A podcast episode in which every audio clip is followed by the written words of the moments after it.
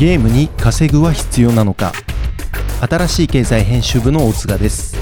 この新しい経済オーディブル特別番組では耳から学ぶシリーズとしてブロックチェーンや暗号資産仮想通貨について学べるコンテンツや業界のキーパーソンへのインタビューを放送してきました。今回はダブルジャンプ東京株式会社代表取締役 CEO 上野広伸氏にご出演いただき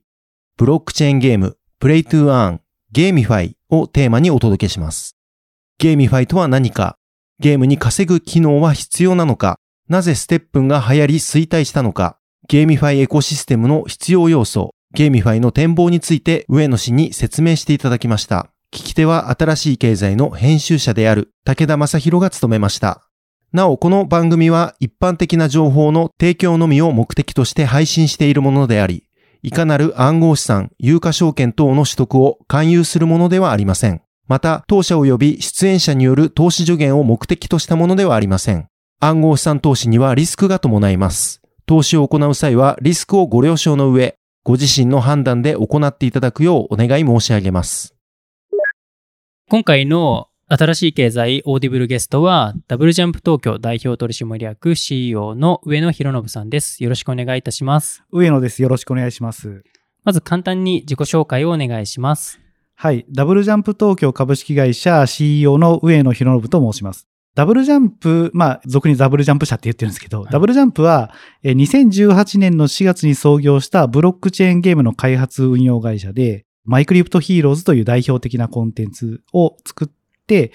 2019年ぐらいはイーサリアム上でトランザクション量とか、うん、まあ、売上えー、ボリューム量とか、あとは、えっ、ー、と、ユーザー数で世界一だったこともあります。はい、で、えー、今はあ、そういうそのブロックチェーンゲームを運用してきたその NFT の開発運用ノウハウを活かして、まあ、あゲームに限らず、その NFT のまあ運用等もやらせてもらってますけど、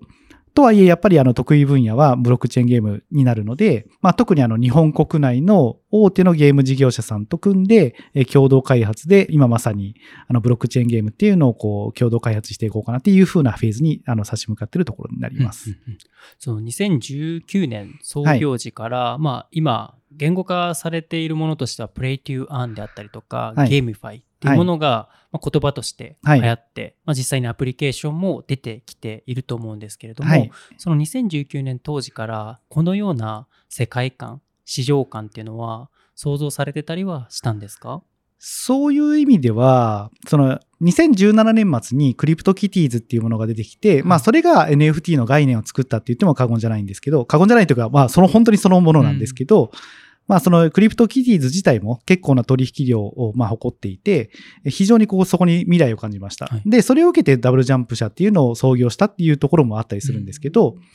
その NFT を見て、あのデジタルコモディティみたいなものは、まあ、あの、さておき、デジタルアセット、価値あるデジタルアセットっていうのは、どんどん NFT になっていくんだろうなっていうふうに、まあ、思っていました。うん、で、えー、その NFT を使ってゲームっていうのを作れば、そのゲーム分野に関しても、あの、今までにない UX、ユーザー体験っていうのを与えれるようなものが作れるんじゃないかっていうふうに思っていたっていうところは、まああります。なので、えいつかはそういうふうな世界になるだろうなっていうふうに思ってたんですけど、今現在ここまで流行ってるっていうのは、実はそこまで予想できなかったことであって、特に2021年ですね。2021年、NFT が一気にここまで盛り上がるなんて、うん、なかなか予想できた人っていうのは少ないんじゃないかなっていうふうには思っています。今今、この NFT の領域でダブルジャンプ東京はどういうところに取り組まれてるんですか？そうですね。もう確実に NFT には NFT および NFT かけるゲームっていうところには未来があるっていうふうにはまあ思っているので、それを mass adoption させていくっていうところに取り組んでいってるっていうところになりますね。国内の大手ゲーム事業者さんと取り組んでるっていうのも、あの、 mass adoption するための取り組みになりますし、まあ、それによって業界も大きくなれば、まあ、自分たちの会社にとってもメリットがあるっていう判断をしているので、やっぱり NFT というものをさらに mass adoption させていくっていうところが、ダブルジャンプ社のやってることになりますね。うん、少し、その、まあ、大きな枠組みとして、ゲームってものが何なのかっていうところをちょっと聞きたいなと思うんですけれども、はい、今これまでは、まあ、ゲームって言われると、まあ、テレビであったりとかスマホとか、まあ、そういうスマホゲームとか、何かなんだろう、コンテンツがあってゲームをする。コンテンツがあったあるからこそ、まあ、ゲームっていうものがあった、はい、あると思うんですけど、なんかそのゲームっていうものが、なんかゲーミフィケーションがあるものっていうものに、いうふうに、ちょっとずつゲームの概念が個人的には広がってきているような気がしているんですけれども、はいはいはい、そのあたりは、上野さんはゲームという概念に関してはどういうふうな今、印象を持たれてますか？そうですね。あの、僕の中で、あ僕がいつもそのゲームっていう発言をするときは、むしろその講義の意味でも、そのゲーミフィケーションを含めたあらゆるゲーム的なものっていうのも含めたゲームっていうふうにまあ言ってたりはするんですけど、まあそんな中でも、いわゆるビデオゲームって言われるようなゲームって、あれってどういう媒体から出てるかっていうのは重要ではなくて、どういう世界観を構築しているかというさじ加減が結構重要かなと思っていて、例えば、まあ、具体的な名前を出すと、ステップンみたいなものも、はい、あれもね、ゲームはゲームだと思うんですよ。はいはい、ただ、非常にこう、リアル要素の強いというか、うん、まあ、走ればいいっていう世界観が強いものなので、割とそこにこう、ゲーミフィケーション、つまりゲームの要素っていうのをちょこっと、ゲームの要素というかな、ゲーミフィケーション的なものをちょこっと加えてるっていうのに過ぎないんですけど、まあ、いわゆるその一般的にビデオゲームって言われてるものっていうのは、その世界の中でどういうルールがあって、主人公はどういう立場にいて、どういうキャラクターがいてっていう世界が作り込まれてるじゃないですか。うんはい、その世界っていうのが、現実世界というよりも、まあ架空の世界というか、フィクションの世界っていうのが強ければ強いほど、多分みんながイメージしてるビデオゲームだっていうだけだと思うんですよね。フィクショナリティが強いというか。なので僕の中ではフィクショナリティが強いか弱いかはそんなに気にしてないんですけど、ど。とはいえ、やっぱりあの、よくその IP と言われてるものとかい。うのは世界観そのものだったりするし、はい、国内が大手のゲーム事業者さんとかっていうのはそこがまあ強いし、また、メタバースとかっていう文脈ではそこが求められたりするようなところもあったりするので、えどんどんどんどんバーチャルな世界、デジタルな世界っていうのが広まるにつれて、そういう世界観、特殊な世界観、いろんなファンが集まってくる世界観っていうのが求められるようになるのかなと思ってます。それがイコール IP と呼ばれたり、なるほど、なるほど。なんとかメタバースと呼ばれたり、まあそういうもんだと思ってます、ね、なるほど。今今だと、どうしても fictionality があるものが、まあ、 GameFi にはなっていないですよね？なってますか？今のまだ、あの、すごく、その、フィクショナリティが強いというか、世界観が非常に強いものっていうのが、まあ、ブロックチェーンゲームになりきれてないっていうところは確かにありますね。まあ、これからどんどんそうなってはいくと思いますね。なるほど。はい、ただ、どうしても、to earn、お金を稼ぐ要素って、はい、フィクショナル、フィクショナルというか、なんか幻想的とか、創造的なものとは結構逆ですごく実用的なものな感じがしてそことどういうふうにして相まっていくのかなっていうところはどう考えてますか？そういう意味では僕の中では実は真逆に捉えていて、はい、まあこういうとなんですけどね。こういうとなんですけどまあある通貨にどれぐらいの価値があるかもしくはある作品にどれぐらいの価値かってあるかっていうのは、それこそまさに幻想のなせる技だと思っていて、はい、サピエンス全史とかにもよく書かれてますけど、はい、あれこそまさに幻想のなせる技だなと思っているので、 fictionality が強ければ強いほど、その世界っていうのが、まあ幻想の世界ですけど、信じられば信じられる、信じるような人たちが多いほど、より強固になっていくと思います。はいはいはいはい、なるほど、なるほど。はいはい、じゃ今この2022年の今のこの6月時点っていうのは、どういう GameFi においてどんな地点だと考えられてますか？今現時点は、とはいえまだあの mass adoption 前、あのいわゆるキャズム理論でいうところのキャズム前の状態。あの、せいぜいアーリーアダプター層にはリーチはしてるんだけど、アーリーマジョリティ層にはまだリーチできていないっていうタイミングだと思っています。で、キャズム理論的に言うと、これからちょっとキャズムがあって、しかしその先にはものすごい広大な市場が広がっているっていうふうには思います。へそのキャズムを超えうるものってどういうふうにしたら、まあ、DJT として多分そこのキャズムを超えさせるようなプロダクトであったりとか事業っていうものを今進められてると思うんですけれども、はい、どうすればそのキャズムっていうものが、まあ、プロダクトとかこの会社企業とかはい、まあ、もしかしたら DAO かもしれないですけど、を通して超えられるとお考えですか、まあ、今のこの GameFi とかにおいては。はいはいはい。はい、これはなかなか難しいですけど、何パターンかあって、はい、まずは、あの、すごくライトな形でも、まあ、NFT に興味がある人が NFT をちゃんと持って、その NFT っていうものはどういうものだ、まあ、それを管理するためのウォレットとっていうのはどういうふうに管理しないといけない暗号鍵は何かみたいな、リテラシーが高まる、リテラシーの土壌っていうのがちゃんと築かれた上で流行るっていうパターンもあるでしょうし、うん、えもしくはその非常にこう人気のある IP とか、まあそういうものが盛り上がって、うん、そのリテラシーをもうあの学習コスト払ってでもみんなが入りたくなるようなコンテンツが生まれるかどっちかだと思っていて、で、一旦キャズムっていうのを超えるとめっちゃ早いと思います。これは特に日本だと、これも本当に非常に良くも悪くもなんですけど、はい、同調性の強い国民性なので、みんながやり始めたらみんなやります。はいはいはい。はいはいはい。なるほどね。はいはい。まあ、若干それステップンでも生まれたような気がしているんですけど、はい、ステップンの現象は、まあ、何だとお考えですか？そうですね。ただ、まだですね。まだ、はい。まだですね。あの、ただ、あの、ステップンで、まあ、良かったのは、単にトークンを買いました、売りました、NFT 持ちました、またそれを売りました、みたいなところだけじゃなくて、えー、何か行動したら何かトークンが増えて、で、NFT と NFT を掛け合わせてまた NFT 生まれるみたいな、うん、そういう営み、単なる買ったり売ったりする以外の営みっていうのがめちゃくちゃわかりやすい、シンプルな形で提供されたということが結構でかくて、うん、まあ例えばそのステップンって割とその今までそこまでハードにやってこなかった女の人とかも結構ステップンだったらやってるよみたいな人たちも増えたりして、非常にシンプルなんですよ。シンプルでありながら、売ったり買ったりする以外の何かこう、NFT 作ったりするとかっていうトークンをゲットしたりするとかっていうところも含めた遊びっていうのがちゃんとシンプルな形で提供できたっていうのがやっぱステップの大きな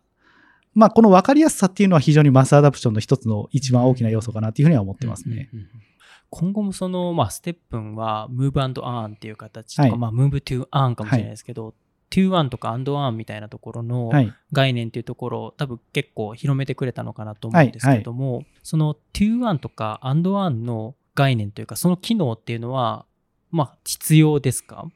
プロダクトに。どう思いますか、あのー、あった方がいいと思います。ただ、うん、非常にバランスの問題かなって思っていて、ちょっとステップンはそういう意味では、まああれをもってね、あの、あんなに流行ったものを成功か失敗かと言ったら確実に成功なんですけど、うん、とはいえサステナビリティの観点から見ると非常にこう、まあおそらく運営が機能を全部揃えるまでに流行りすぎてしまったっていうところはあって、うん、暗要素がおそらく運営が想定する以上に出てしまったのかなっていうふうに思ってるんですよ。まあなんかそのステップのディテールの話を言ってしまうと、なんかあの4つぐらいそのパラメーターがあったんですけど、そのパラメーターのそれぞれ4つの強みっていうのを多分、まあゲーム運営者だったら考えるのが、それぞれ良さもあれば、まあ、悪さはないんですけど、なんかその、どのパラメータを上げた方がいいのかっていう選択肢に、あの、いろんな遊びを持たせるために、いろんなこう、コンテンツっていうのを開発したかったんでしょうけど、はい。一つか二つのパラメータだけに価値が寄ってしまったりだとかってなったのは、用意しきれなかったんですよ。コンテンツを本来は、どんどんどんどんちょっとずつ機能っていうのを足していきながら、だからこそ面白いし、パラメータもだんだんだんだんこう、帯に短し、たすきに長しじゃないけど、まあそういうのも含めてゲーミフィケーションで面白いなってやっていきたかったと思うんですよ。うん、僕がステップンの上だったらそう思います。うんうん、でも必要以上にこう伸びすぎて、なかなかそれが、あゲーム化しきる、ゲーミフィケーションしきる前に、えー、アーン要素がもう強く出すぎちゃって、だからこそ流行ったからまあいいっちゃいいんですけど、なかなか辛い状況に置かれてるなと思うので、暗要素は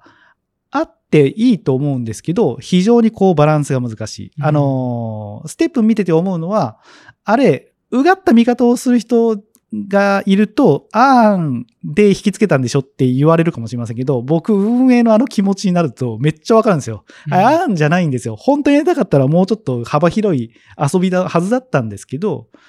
あーんが強く出すぎちゃったんですよ、ね。なるほど。で、でもそれって、なんだろうな。必要以上に当たるって嬉しいことですけど、しかし、エコシステム開発としては、舵取りが難しい状況に置かれたなっていうふうに思うので、なんというか、あれは、うん、そう、案は確実にないといけないです。しかし、それを制御するのはなかなか難しいですっていう結論ですね。なるほど。そこのまあ上野さんがステップ今お話ししてくださってこのリスナーの方々も多分かなりステップに関する分析がすごく深いし鋭いと思われたと思うんですけどそれをこの DJT ステップの反省点は DJT にどう生かしていこうかなってお考えですかこれ非常に難しいですね。おそらく、まあ、考えられるのは、あまりにも流行らない時に流行らせるっていう施策っていうのは結構その運営側って今までも、まあゲーム運営とかでも考えたりするんですけど、流行りすぎた時に、なんだろうな、適度に止めるっていうのって結構難しい機能で、そそんな機能を優先的に作らないんですけど、まあ、いわゆる株でいうところのサーキットブレーカーみたいな機能っていうのは、あらかじめ考えておいた方が良かったなというふうに思いますね。そっか、はい、サーキットブレーカーを使えるってことはやっぱり少し集権的などうしてもそうなりがち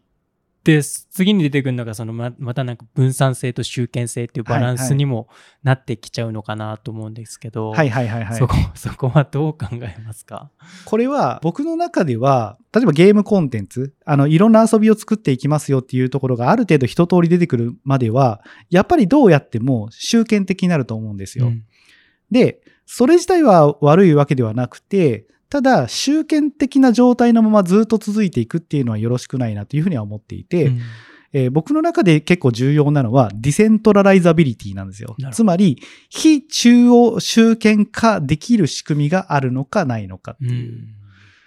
えー、よく、すごく志の高いプロジェクトでも、もう我々は非常に志高いから、もう3年以内に DAO 化しますとかって言ってるところあるじゃないですか。それ、ダオ化しますって言ってるのは、今は集権的ですって言ってるのと同じで、でもそれは別に悪いことじゃないんですよ。うん、あの、ダオ化できるような仕組みにする、もしくはダオ化することを目指しているっていう営み自体が重要なことであって、うん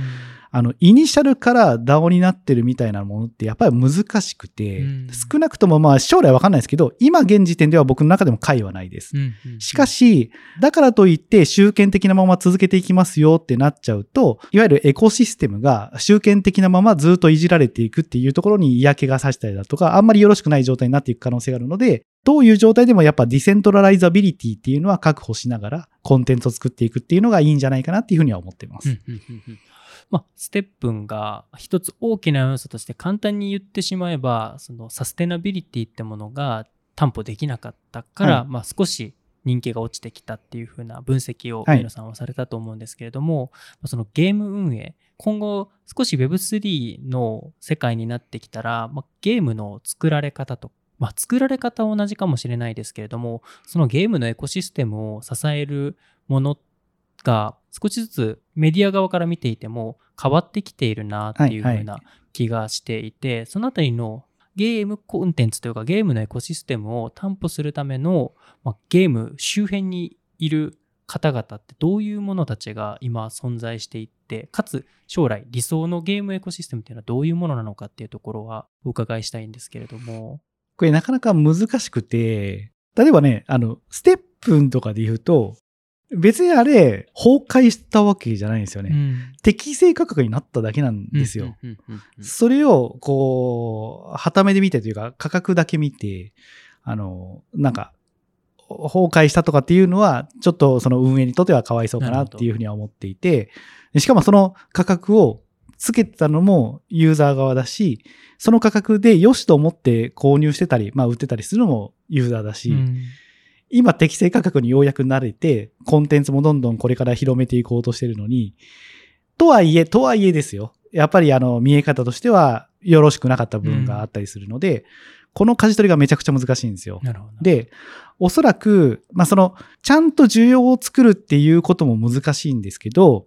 そういうふうにこう、急激に上がりすぎたり、急激に下がりすぎたりっていうようなことを避けるっていうようなエコシステム設計っていうのが、まあこれからの課題になってくるだろうなっていうふうには思ってますね。まあ少なくとも、あの、非常にこう幅広いユーザーに受け入れられたりするためには、えー、なんだろうな。NFT の価格はいくらまでだったら OK ですとかじゃないんですよ。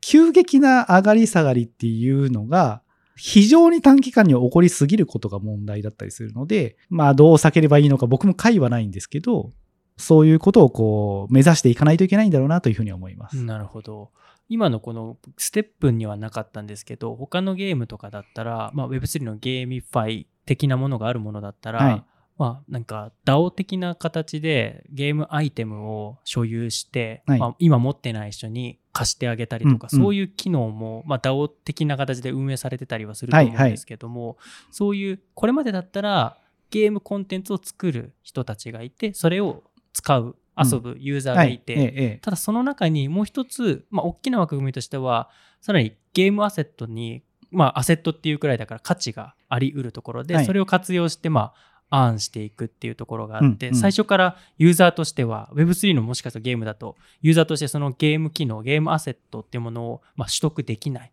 だから借りてそれ使って利益出てきて、生活のインフラ支えにしていたりとかしていく世界っていうのが、まあ、この GameFi、Axie からの GameFi って流れて出てきたと思うんですけども、このこれまでなかった真ん中の新しく出てきたそのブリーダー的ななんだろう,、貸す人たちっていうのは今後も重要なんでしょうか？どういう立ち位置になっていくのか、ね、あの、非常に重要な立ち位置というか、重要な概念になっていくと思います。あの、僕、その、えー、アクシーインフィニティで一番こう驚いたのが、やっぱりあのスカラーシッププログラム、うん、